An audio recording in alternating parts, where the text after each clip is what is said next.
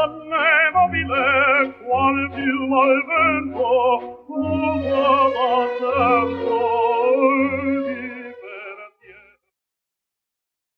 Gentile ascoltatore, la mia conferenza stampa immaginaria del presidente Sleepy Joe Biden ha avuto un grande successo con la mia principessa rossa Li Hua. Ha suscitato la sua scandalizzata indignazione quando prendeva in giro la Cina, la linea del partito e il loro capo condottiere Xi Jinping. Quindi debbo proporre un'altra. Biden si trascina al podio, osserva vagamente i giornalisti e borbotta indistintamente a se stesso. Poi si riordina con un piccolo sobbalzo e dice Adesso risponderò alle vostre risposte, eh, volevo dire alle vostre domande. Indica qualcuno, ascolta e replica. Certo, ho sentito le fulminazioni dei cinesi dopo la visita a Taiwan di Nancy Pelosi, ma prima di commentarle vorrei parlare dei nomignoli del loro capo supremo.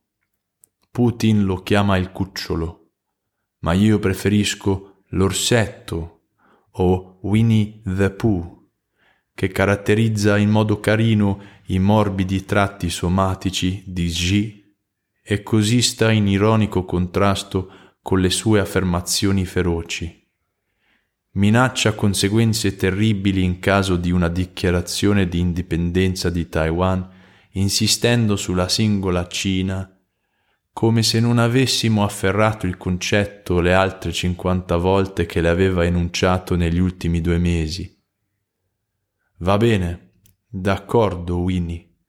Possiamo lasciare cadere il romanzo dei tre regni, in questo caso dei due regni, e accettare che ci sia soltanto una Cina, ma deve essere sotto il governo di... E qui Biden fruga nella tasca interna della giacca tira fuori un biglietto e legge Tsai Ing-wen, un governo di tutta la Cina sotto la signora Tsai. Eh eh. Un modenese a New York le è stato offerto da birra di Modena. Lei può degustare questa birra presso Bio 52, Largo Garibaldi, Modena.